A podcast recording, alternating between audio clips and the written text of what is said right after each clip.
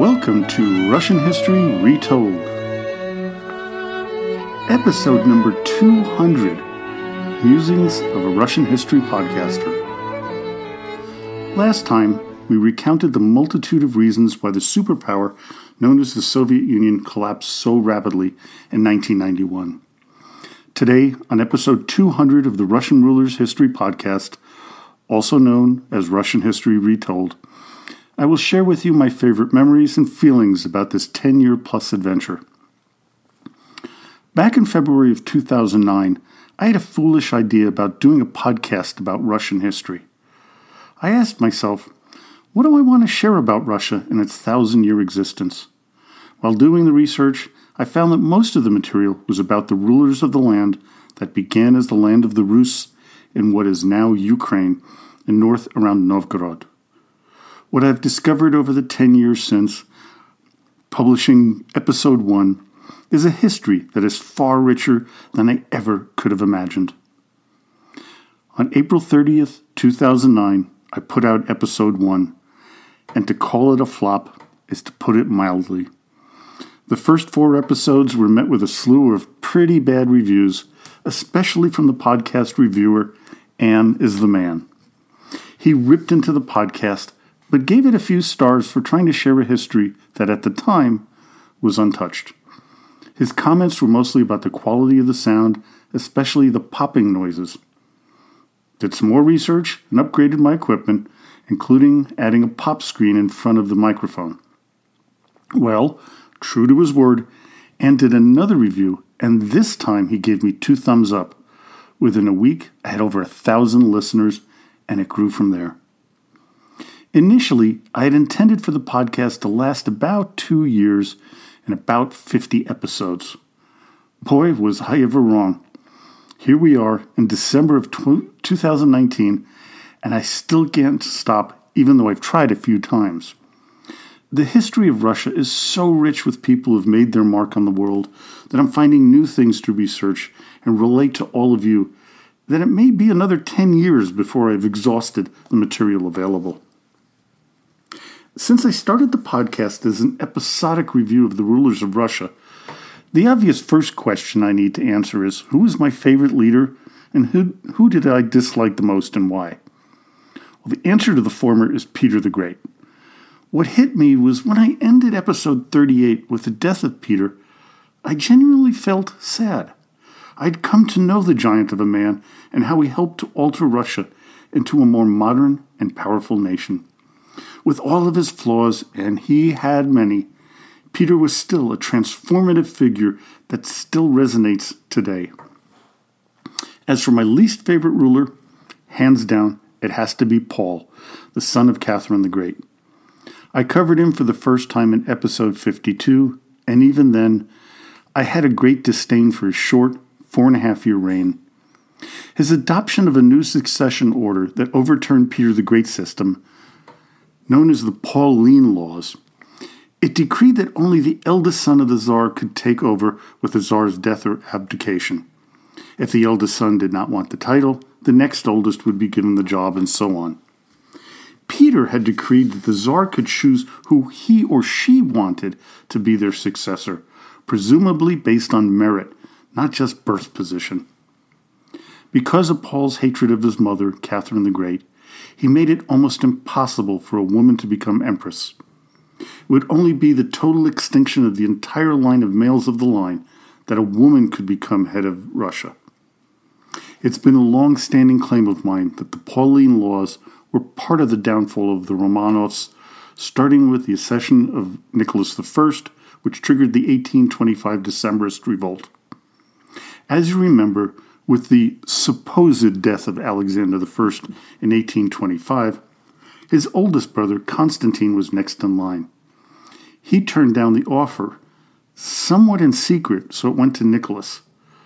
The royal guards had already pledged their allegiance to Constantine, so when he publicly renounced the throne, all hell broke loose.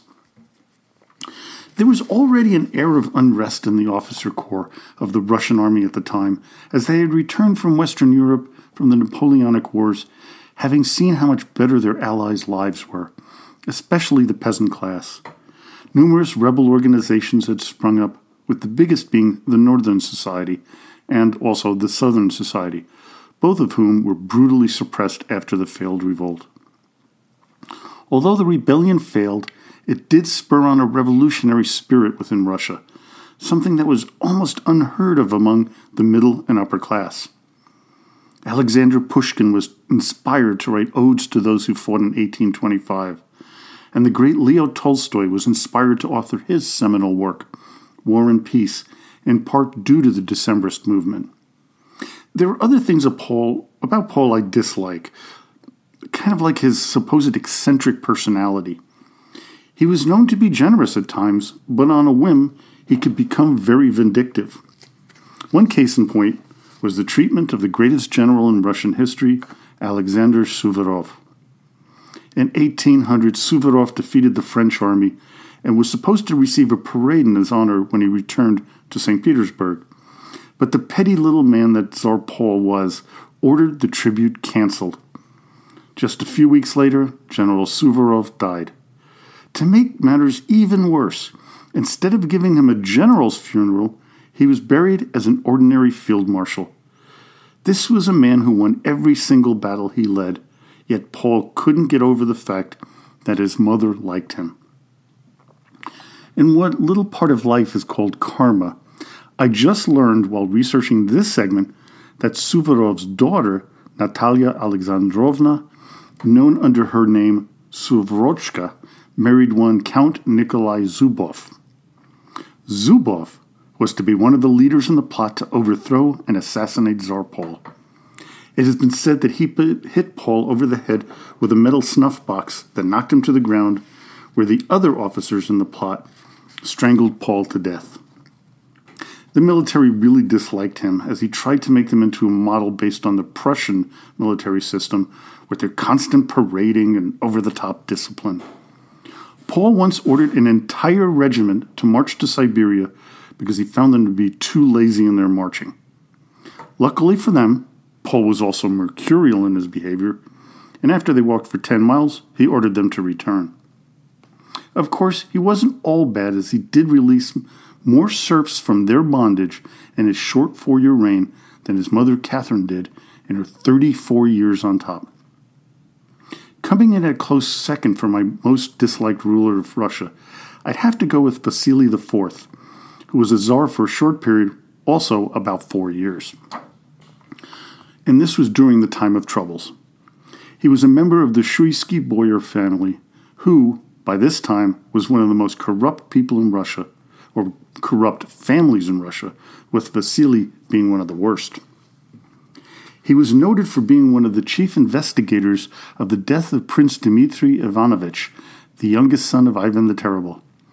Vasily was sent to the town of Uglitch, where the mo- boy and his mother, Maria Nagaya, were exiled to by Boris Godunov. It was Vasily who proclaimed that the boy had stabbed himself to death while having an epileptic fit, which, I believe, was a cover up of the real killer. Boris Godunov likely had an assassin do the deed. Whatever the real story, Vasily knew that the boy was dead. When the first false Dmitri popped up in 1605, it was Vasily who told everyone that yes, yes, this is the real Dmitri. Of course, the claim of Dmitri was bolstered even further when Maria Nagaya also agreed that this was her long lost son. After a few months, Vasily began to resent Dmitri and plotted with the other boyars to retake the throne from the impostor and put himself in charge.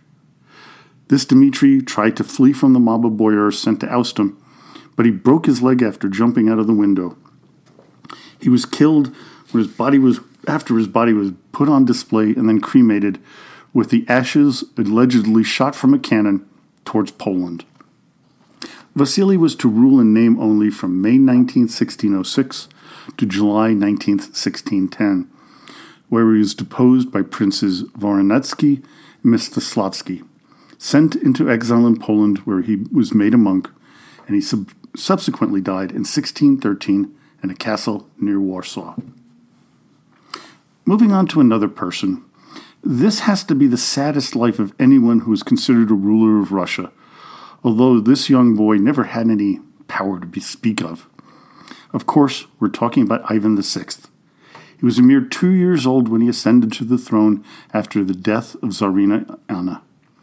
Ivan's mother, Anna Leopoldovna of Mecklenburg Schwerin, served as his regent. His reign, if you can call it one, lasted from October 28, 1740, until December 6, 1741.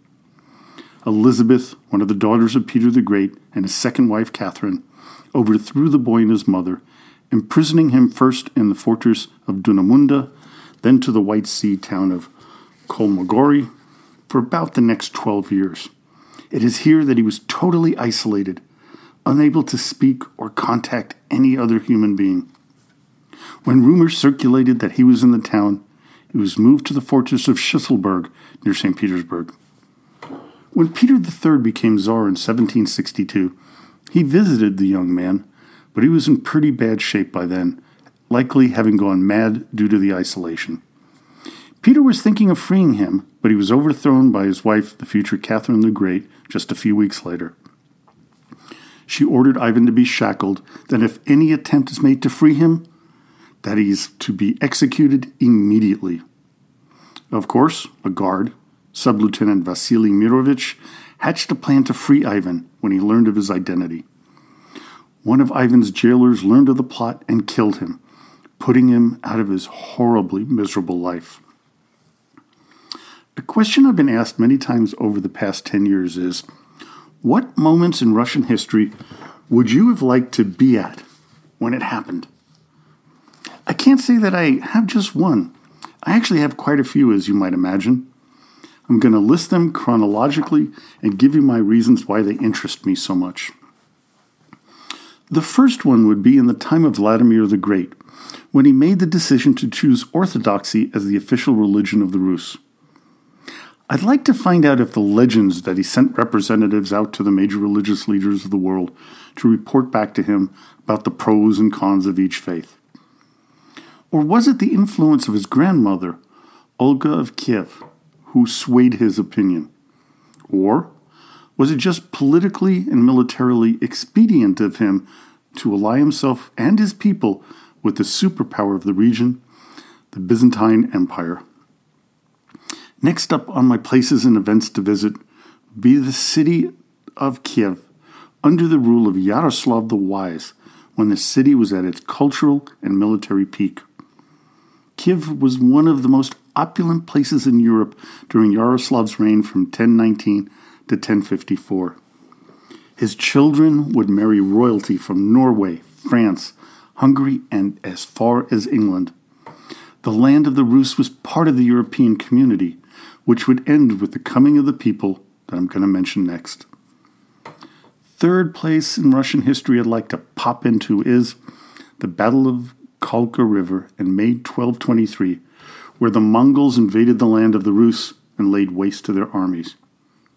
I'm interested to see how the Mongol army operated, how they were supposedly the greatest horse archers in history, and not so much of the blood and guts of all the men that died that day. Even though the Mongols retreated after their victory, they would return and put Russia under its yoke from 1237 until 1480. Jumping forward to the time of Ivan Grozny, I'd like to be in two places during his reign. The first would be the siege of Kazan in 1552. Starting on June 16th and ending on October 2nd, it marked the end of that particular part of the Mongols, who had raided Russian territories and taken tens of thousands of citizens to be sold as slaves. After the victory, Ivan had numerous churches constructed to celebrate the triumph with the most famous being St. Basil's Cathedral on Red Square in Moscow. This was a time of the good Ivan, one who had the calming hand of his first wife, Anastasia Romanovna. She was able to keep his temper in check. The second moment in his reign would be the time he struck and killed his son and successor, Ivan. I would like to see what was really going through the elder Ivan's mind at the time, to see that famous temper and whether he really wept and felt remorseful with his son's death. Next up is the Zemsky Sobor of 1613, when a new czar, Michael, was elected, whose family would rule over Russia for 314 years, the Romanovs. What was the debate like? Who were the other candidates? And why did they choose Michael? We're given some reasons by writers of the time, but were they prejudiced in wanting to put out a story that propped up what was a very tenuous early time for the new czar? Fast forward to the great embassy of Peter the Great, which began on March 9, 1697, and lasted until their return to Moscow on August 25, 1698. Not only do you get to hang out and party with his band of merry men, and to witness the unbelievable energy of Peter, you'd get to visit all the cities of Europe that the Grand Embassy visited. And you get to trash a few houses as well. Next up would be the coup d'etat of July of 1762 that brought Catherine the Great to the throne of Russia. How did things really happen? How did Peter III die? Was he sniveling in fear, or did he try to hide behind the curtains, as some have suggested? What role did Catherine play? And did she want her husband dead? Lots of questions that would be answered if I could have been there. The next event I would have loved to witness was the death, or supposed death, of Tsar Alexander I and Taganrog on November 19, 1825. I covered the possibility that Alexander faked his death to become the monk Fyodor Kuzmich in episode 130. While most scholars dismiss the idea, the book I base the story on by Alexis Trubetskoy, Imperial Legend The Mysterious Disappearance of Tsar Alexander I, gives us tantalizing clues that shed doubt on the official story that the Tsar had died. What I would give to have been there and discovered the truth. Instead of an event, I would have loved to sit down with Leo Tolstoy, preferably later in his life after many of his works were published. Just talk to him. No real penetrating questions, only to find out what he thought about his world and Russia in particular. I imagine it would be a marvelous time. Whisking through history, my next stop would be the death of Stalin. I'm sure quite a number of you have seen the satirical movie by the same name. If not, do so, as, as funny as it can be. The reason I want to be there is to see the real events that happened when he was in his last moments of life. How did Beria really behave? Did he curse Stalin when he thought he was dead, only to prostrate himself when the leader looked like he might pull through out of a stupor? How did the rest of the leadership behave? And what did they say to each other after Stalin's death? My last stop is the Kremlin, and in particular, Khrushchev's office during the Cuban Missile Crisis. I'd love to have been a fly on the wall listening to the debates within the communist leadership of the Soviet Union, as well as the phone calls between Khrushchev and other leaders, and possibly John Kennedy. The tension in those rooms must have been electric. Well, that's our tour of the moments of Russian history that I wanted to see firsthand. Lastly, I want to thank all of you, my devoted and numerous listeners. You inspire me to continue on this long journey into the depths of Russian history. Many of you have forgiven me for the butchery of people's names and places in Russia. Many of you have written me personal notes thanking me for the podcast the Facebook Russian Rulers History page, and all the comments, pictures, and stories all of you have shared over the past 10 plus years has been awesome. I'm telling you, we're still getting anywhere from 10 to 20 new people every single week asking to join. I feel like I have a whole community of friends I would never have had without our mutual love for Russian history. Again, thank you all. Join me next time when I go back to the series of Russian rulers I left a while back, and let's take a look at the life and times of Ivan Grozny, or as some like to call him, Ivan the Terrible. But before I go, I'd like to share something very Russian a recommendation of a really good vodka. I live in Reno, Nevada, which is nowhere near Las Vegas, so just get that straight. In fact, it's over 400 miles away. But near me in the little town of Minden, A company called Source One makes one of the best vodkas I've ever tried, and this is not an advertisement for them. I just came upon them just a week ago, and they were just—it's amazing. And you can find them online at www.sourceonevodka.com. Thank, uh, tell them Mark from the Russian Rulers History Podcast sent you.